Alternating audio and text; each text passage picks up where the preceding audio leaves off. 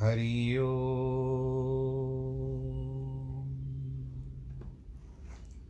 हरि ओ। हरि ओ। गुरुर्ब्रह्मा गुरुर्विष्णु गुरुर्देवो महेश्वरः गुरुर्साक्षात् परब्रह्म। तस्मै श्रीगुरवे नमः। विघ्नेश्वराय वरदाय, सुरप्रियाय, लम्बोदराय, सकलाय, जगद्दिताय, नागाननाय श्रुतियज्ञविभूषिताय गौरीसुताय, गणनाथ नमो नमस्ते। नाहं वसामि वैकुण्ठे योगिनां हृदयेन च। मद्भक्तां यत्र गायन्ति तत्र तिष्ठामि नारद। जिस घर में हो आरती, चरण कमल चितलाय तहाँ हरि वासा करे, ज्योत अनंत जगाए। जहाँ भक्त कीर्तन करे, बहे प्रेम दरिया। तहाँ हरि श्रवण करे, सत्यलोक से आए। सब कुछ दीना आपने, भेंट करूँ क्या नाथ?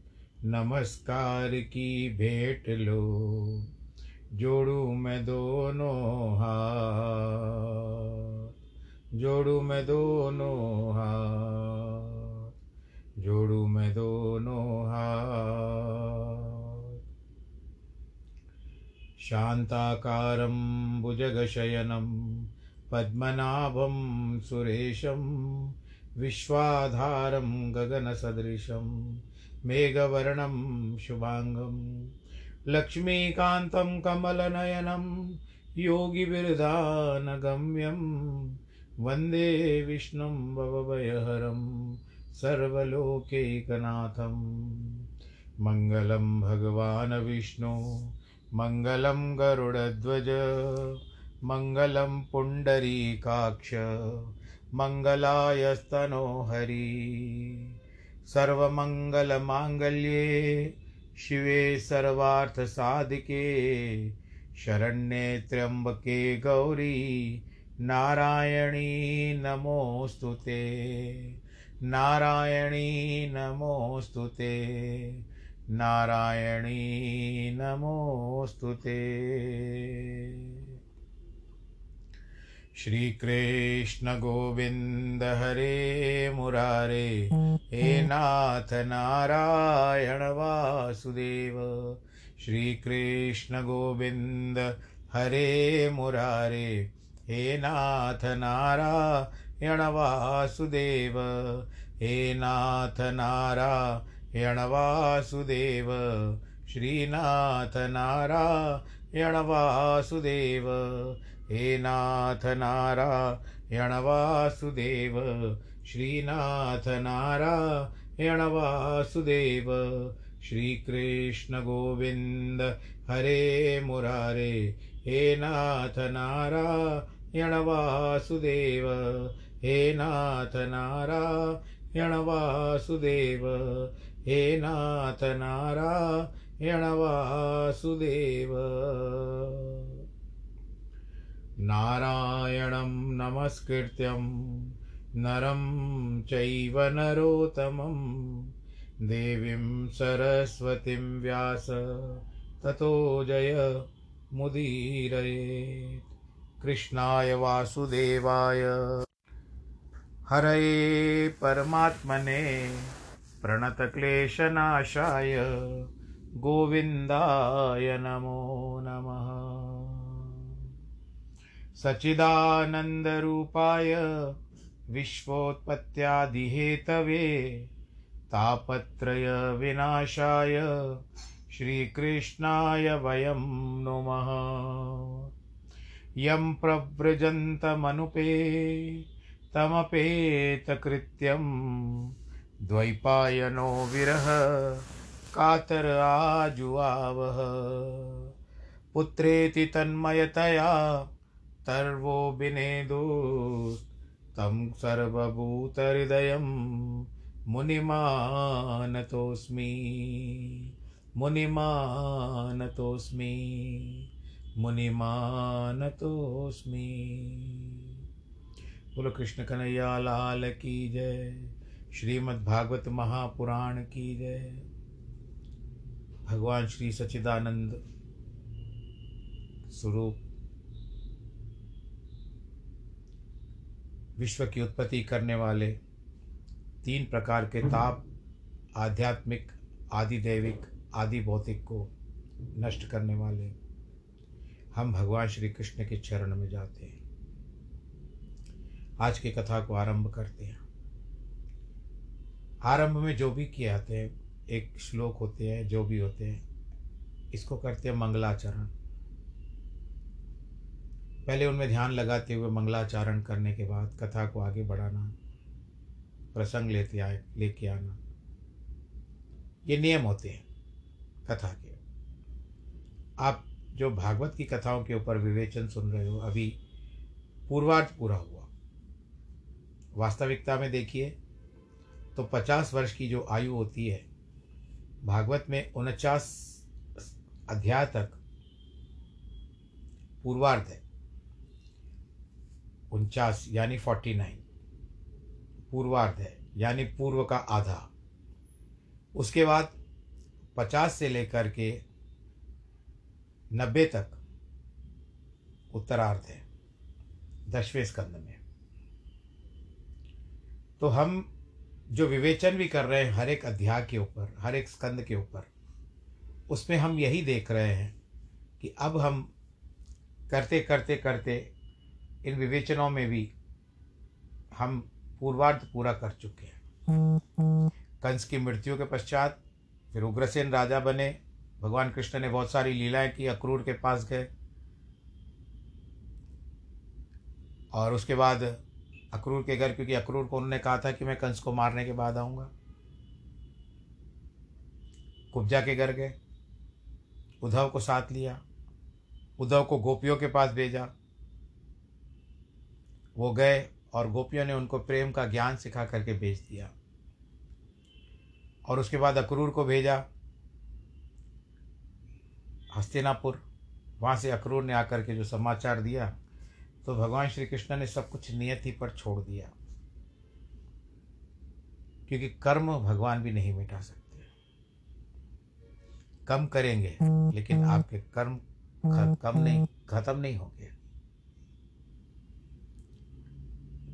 अब हम जो आते हैं यहाँ पर उत्तरार्थ में जो चलते हैं ना इसमें मथुरा से लेकर के द्वारिका द्वारिका तक भगवान श्री कृष्ण की यात्रा है। मथुरा के नागरिक पहले कंस के उपद्रव से पीड़ित थे। उसके वचन के लिए उन्हें भिन्न भिन्न देश, राज्य, राजा एवं संबंधियों का आश्रय स्वीकार किया था।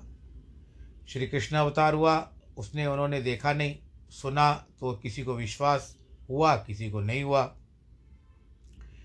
कंसवध के अनंतर श्री कृष्ण के सब के मथुरा में वापस बुला लिया। उनको वापस बसा दिया। सारी सुख सुविधाएँ दिए सबको संपन्न किया। बूढ़े भी जवान हो गए। भोग मिला तो परंतु कृष्ण का योग नहीं मिला। क्योंकि मनुष्य ऐसा ही है। हमको संसार में भेजा जाता है योग करने के लिए और अल्पाहार भोग करने के लिए। और दीर्घ जो होता है, अल्प भोग और दीर्घ योग परंतु हम विपरीत करते हैं। हम दीर्घ भोग करते हैं और अल्प योग करते हैं। अब यहाँ पर क्या होता है? भोग में समा जाते हैं, भोग भोगते हैं। आपत्ति विपत्ति आने पर अपने हितैषी रक्षक पर दृष्टि जाती है। भगवान के को तभी बुलाते हैं जब हमारे ऊपर कोई आपत्ति आती है। नहीं तो हम अपने आप में समाये हुए रहते हैं। त्राण कल्याण प्राप्त होने पर आसक्ति हो जाती है। फिर जब वापस से सुख सुविधाएँ फिर से मिल जाती है मनोरंजन फिर से मिल जाता है तो उसमें हम देखते हैं कि हम फिर अप, अपनी माया की ओर ही बदल रहे हैं। फिर वहीं पर करवट बदल रहे हैं। इसी से मथुरा पर जरासन का आक्रमण हो गया। सत्रह आक्रमण जरासन ने अपने बल से किए। बीच में एक आक्रमण काल्यवन के द्वारा हुआ। अठारवा आक्रमण, शिव बल, यज्ञ बल, धर्म बल से परिपुष्ट होकर जरासन ने किया। जरासन को भागवत में कर्म पाश की संज्ञा दी गई है। वह कर्म दो विभाग होने पर भी जरा राक्षसी के द्वारा जोड़ दिया गया है। अर्थात वह पहले तो था छिन्न विच्छिन्न, परंतु प्रजापति की इच्छा से जुड़ गया। उसकी पुत्री अस्थि और प्राप्ति इतना हमारे पास है, इतना ही मिलेगा। कंसरूप अभिमान के साथ ब्याई गई थी। पति के मर जाने पर भी विधवा होकर पिता की शरण में आ गई। ब्रह्म विद्या प्राप्त होने के पश्चात प्रारब्ध कर्म उपद्रव करते रहते हैं। अब हम दूर क्यों जाए? अब हम ले लेते हैं भागवत का जो हम आरंभ करते हैं, जब महात्म्य आरंभ होता है, धुंधकारी और गोकर्ण की कथा आती है। चलो हम मानते हैं कि विभिन्न स्थानों से दोनों का की उत्पत्ति हुई है गौ से उत्पन्न हुआ, एक मनुष्य के। पर वास्तव में तो वो दोनों ही आत्मदेव के पुत्र नहीं थे। और फिर भी देखो, कर्म के अनुसार एक संत बन गया और एक धुंधकारी जो था उपद्रवी बन गया। तो इसके लिए जब प्रारब्ध में कर्म भी उपद्रव के रूप में आ जाते हैं, उपद्रव करने आ जाते हैं, तब अतः मथुरा में उपद्रवों की सृष्टि हो गई। एक के ऊपर एक एक के ऊपर एक एक के ऊपर एक तकलीफ़। आप लोग भी बोलते हो ना, हमारे घर में एक तकलीफ़ निकल रही है, दूसरी निकल आती है, दूसरी निकलती है तो तीसरी से हमको तो मुक्ति नहीं मिल रही है। तो उसका साधन यही है कि अपने कर्म के द्वारा वो सारे जो व्यवस्था है वो सामने आकर के ठहरती है आपकी, जिससे आप निकल नहीं पाते हो। तो इसका कहने का तात्पर्य है, ब्रह्म विद्या प्राप्त करने चाहिए। ज्ञान से अज्ञान की निवृत्ति होती है, परंतु प्रारब्ध दुख की निवृत्ति के लिए ज्ञान बल चाहिए। एक मेरा परामर्श यदि आप स्वीकार कर लेते हो तो कभी भी आपको ऐसा लगे कि घर में बहुत सारी विपत्तियाँ हैं, जो आसान भी है, हम उसको झेल भी सकते हैं, परंतु फिर भी दुखदाई है। तो उस समय आप कम से कम भगवत गीता का अठारहवें अध्याय का पाठ कर लिया करो। और धीरे धीरे धीरे आप विश्वास के साथ करेंगे तो ये विपत्तियाँ बहुत कम हो जाएगी। और बहुत अति ज़्यादा है, जिससे नहीं निकल पाते हो आप तो आप महामृत्युंजय का जाप करवा लीजिए अपने पंडित से पूछ करके। और घर में शांति हवन इत्यादि करा दीजिए। ये सनातनी प्रक्रिया है। बोलो, नारायण भगवान की जय। अब यहाँ पर हम बात करते हैं। संकट बहुत आते हैं। संकटों से छुड़ाने का काम। या तो हनुमान जी को को नहीं जानत है जग में कपि संकट मोचन नाम त्यारो। उपाय बहुत है पर करने वाले करें। हम यदि जब किसी को उपाय बताते हैं ना तो वो क्या कहते पंडित जी कितने दिन करना है? क्योंकि ये नहीं मिलता हमको समय नहीं मिलता। वो तो छोड़ दीजिए सांसारिक लोगों की बातें हम भागवत की तरफ़ वापस चलते हैं। कृष्ण और बलराम दोनों मिलकर के उसका निवारण कर रहे हैं। संकट बहुत आए, परंतु वह थी कृष्ण के मुखारविंद पर मुस्कान की एक झलक जो दुख की परिस्थितियों के आने पर भी चमक उठती थी। एक ब्रह्म विद्या भी थी मथुरा, दूसरी ब्रह्मनिष्ठा के रूप में बसाई द्वारका। वह मथुरा के समान ही थी, श्री कृष्ण के निवास पर्यंत ही उनका जीवन था। श्री कृष्ण का सानिध्य ही मथुरा द्वारका का प्राण है।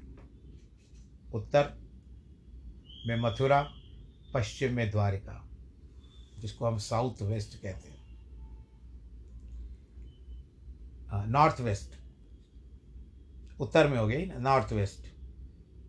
अब भगवान जी की बात जो आती है, यहाँ पर कि द्वारका वासियों में एक चिंता थी, वह तो कृष्ण से संबंधित, क्योंकि रक्षा एवं संवर्धन प्राप्त करने के बाद उनके मन में श्री कृष्ण विषयक चिंताधारा चलने लगी उनके प्रति आसक्ति हो गई थी वे सोचते थे इनका विवाह कैसे होगा? शीघ्र से शीघ्र हो बात यह है कि सभी राजाओं एवं राज घरानों से वैर हो गया है। कौन अपनी बेटी देगा? इन दोनों बालकों ने तो सभी राजाओं से बैर कर लिया है। इसी बीच हिरण्य वर्णाम लक्ष्मी रुक्मणी का संदेश लेकर ब्राह्मण देवता आ जाते हैं? लक्ष्मी का विवाह कृष्ण से हो सकता है अन्य किसी से नहीं। वह युग युग तक जन्म से लेकर के तत्पर, मरने के तत्पर है जब तक श्री कृष्ण का विवाह न हो जाए। समुद्र भीष्मक है। क्योंकि लक्ष्मी समुद्र लक्ष्मी समुद्र की पुत्री है ना। उनकी पुत्री लक्ष्मी स्वर्ण लक्ष्मी रुक्मणी, उनका भाई विश्व है रुक्मी व रुक्मणी एवं रुक्मणी वल्लभ श्री कृष्ण के संबंध में बाधक है। अतः रुक्मणी श्री कृष्ण का विवाह तीन प्रकार से होता है। पहला, प्रेम संदेश का द्वारा, गांधर्व विवाह। दूसरा, अपहरण के द्वारा, राक्षस। तीसरा, विधि विधान के साथ शास्त्रीय, जिसको ब्रह्म विद्या, ब्राह्म विद्या विवाह कहते हैं। सारे प्रतिबंध मिटाकर श्री कृष्ण ने रुक्मणी को स्वीकार कर लिया। विवाह में एकांगी प्रसंग प्रसंग नहीं चलता, परस्पर प्रेम होना चाहिए। रुक्मणी यदि श्री कृष्ण के लिए व्याकुल है तो श्री कृष्ण रुक्मणी के ध्यान में इतने मग्न हो जाते हैं कि वह रात दिन तक निद्रा नहीं आती। ऐसे प्रेमी प्रभु को छोड़कर प्रेम करने योग्य और कौन है? विदर्भ में बैठी है और उत्तर में भगवान जी बैठे पश्चिम में भगवान जी बैठे हैं। वैष्णवी शक्ति लक्ष्मी रुक्मणी है।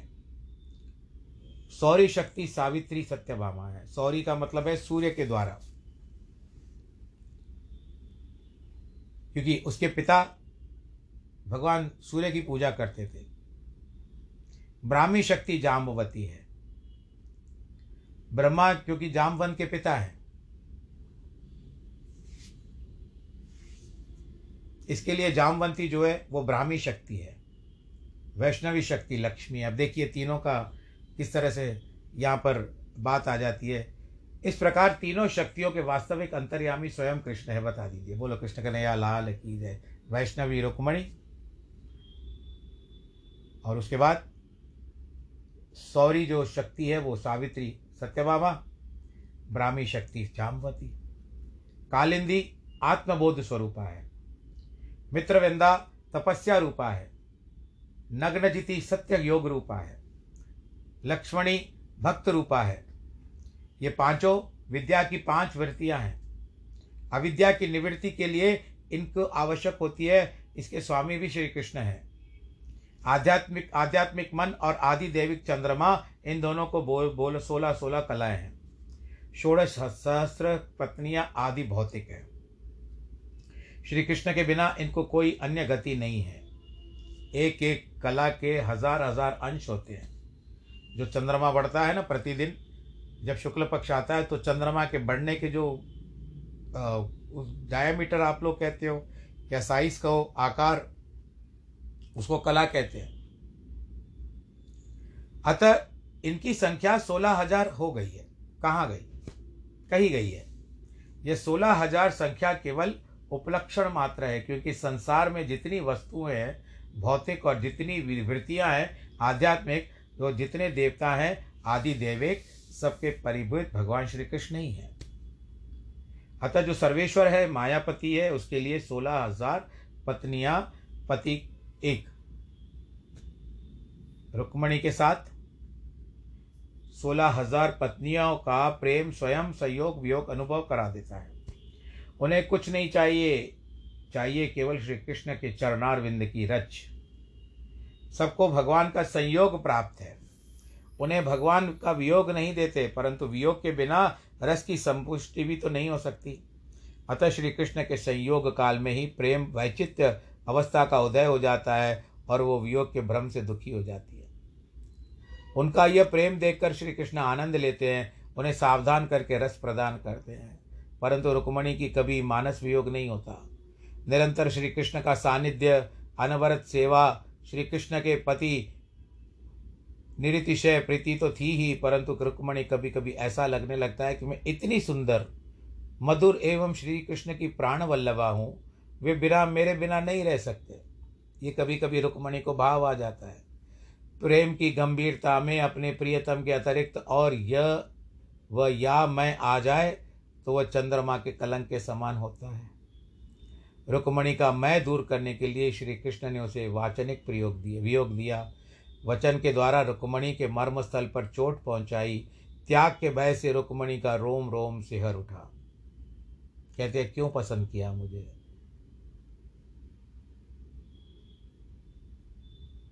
इस प्रकार वाचा वियोग देकर श्री कृष्ण ने रुक्मणी का दर्प दलन किया।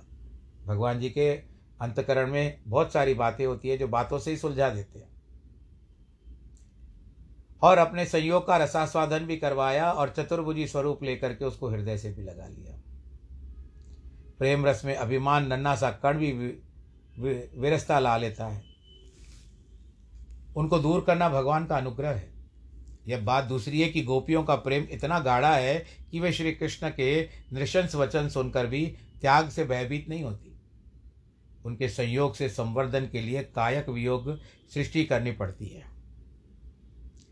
अब संपत्ति का दोष क्या बताते हैं कि संसार की संपत्ति अनेक अनर्थों का कारण है। जितना जमा करोगे, उतना सावधानी रखेगी। सूर्य ने अपने भक्त एवं सख, सखा सत्राजित को समन तक मणि दी है। श्री कृष्ण उसको सुरक्षित करना चाहते हैं, सदुपयोगी बनाना चाहते थे। उसने श्री कृष्ण की आज्ञा नहीं मानी। अविश्वास हुआ। मणि उसके हाथ से प्रसेन के हाथ में गई। उसने माया देवी के वाहन सिंह सिंह ने मार डाला, मार दिया। अत्यत जामवंत के पास जाकर उनके हाथों में पहुँची। ब्राह्म दृष्टि से श्री कृष्ण के मणि के लिए गए थे, परंतु अंतर्दृष्टि से जामवंती को स्वीकार करके लौट आए। और जामवंत ने वो मणि भी लौटा दी। सत्यभामा के विवाह के समय भी उसके पास रखना स्वीकार नहीं किया। उस मणि के कारण सत्राजित एवं शतधनवा दोनों ही मारे गए। और तो और, बलराम जी के मन में भी श्री कृष्ण के प्रति अविश्वास प्रकट हो गया। संशय की कहाँ तक पहुँचे इसका एक उदाहरण है कि धन के लिए शेष को भी भगवान पर संशय हो जाता है। क्योंकि शेष भी तो धन की रक्षा करता है ना। नाग के रूप में खजाने की रक्षा करने वाला कौन? नाग। शेषनाग का स्वरूप। नाग नाग जी, नाग देवता होते हैं जो खजानों में गुप्त रूप से छिपे बैठे हुए रहते हैं। अब यहाँ पर क्या आता है? और मणि की बात है। समंतक मणि। और मणि तो भगवान श्री बलराम जी को बहुत अत्यंत प्रिय। है यही कारण था भगवान ने अक्रूर के हृदय में प्रेरणा देकर उनके पास मणि रखवा दी। भक्त ने अपने सिर पर बदनाम बदनामी भक्ति ने अपने सिर पर बदनामी ले ली, किंतु भगवान को अनेक समस्याओं से बचा लिया। रुक्मणी बड़ी होने से बड़े मणि की अधिकारिणी समझती थी। सत्यभामा अपने पिता के प्राप्त होने के कारण और जामवंती तो दहेज में मिली ही थी। बलराम जी शंख चूड़ के प्रसंग के समान उसको चाहते थे ऐसी स्थिति में दान के लिए, सदाव्रत चालू रखने के लिए मणि को अपने पास रखकर अक्रूर जी की सेवा ही की। बोलो, कृष्ण कन्हैया, लाल की अब सामाजिक क्रांति बताते हैं। चंद्रमा अथवा मन की सोलह कला रूप उनकी हज़ार हज़ार वृत्ति का महर्षियों के ऊपर। विवाह कृष्ण के साथ लौकिक, वैदिक दृष्टियों के साथ उचित ही था। असुर के हाथ में उन्हें मुक्त करना उसके ऊपर जो बलात् अन्याय किया था, उससे बचाना, उसको समाज में स्थान सम्मान स्थान दिलाना, यह श्री कृष्ण का ही काम था। यदि कृष्ण स्वीकार न करते तो लोक एवं वेद उनके लिए कोई स्थान शेष न रहता। भगवान जी जिसको स्वीकार करते हैं, उसको सब स्वीकार करते हैं। इसके लिए मैं बार बार कहता हूँ, राजा पर कृपा राम की होई ता पर कृपा करे सब कोई। विदय नगरी में एक अपरिगण ब्राह्मण और दूसरा वहाँ पर निराभिमान राजा। भगवान ने दोनों के ऊपर समान अनुग्रह किया। बड़े बड़े ऋषि मुनियों के साथ लेकर द्वारका के मिथिला नगर तक यात्रा की। दोनों युग की युगपत प्रार्थना एवं अतएव दोनों घर साथ साथ आतिथ्य की स्वीकृति। राजा के पास बहुत सी सामग्री ब्राह्मण पास कुछ नहीं। आश्चर्य ये हुआ कृष्ण दो अब मुनि भी दो रथ सारथी घोड़े भी दो दो। ब्राह्मण और राजा दोनों अनुभव हो तो भगवान हमारा आतिथ्य स्वीकार कर रहे हैं। इससे बड़ा आश्चर्य हुआ कि केवल व्यक्ति और स्थान ही दो दो ही नहीं हुए, काल भी दो हो गए। राजा के घर में एक मास तक आतिथ्य होता रहा। ब्राह्मण के घर में केवल एक दिन। ये केवल उदाहरण है, एक एक के घर में काल बड़ा हो गया, दूसरे के घर में काल छोटा हो गया। राजा को बहुत सेवा करनी पड़ी, ब्राह्मण का थोड़े से काम हो जाता था, परंतु समय बराबर ही रहा। देश, काल, वस्तु सब भगवत संकल्प मात्र होते हैं। पूजा भी जब हम कराते हैं तो देश, काल, वस्तु के हिसाब से कराते हैं। जीव का अज्ञान है, भगवान की माया है, वही भगवान ने दोनों तत्व ज्ञान का उपदेश दिया, क्यों न हो भगवान भक्ति भक्तिमान जो है।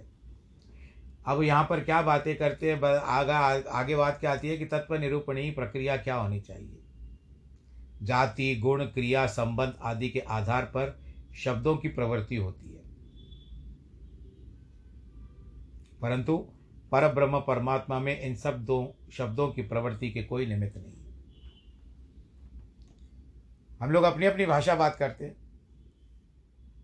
अपने अपने शब्द दोहराते हैं। प्रयोग करते हैं शब्दों का।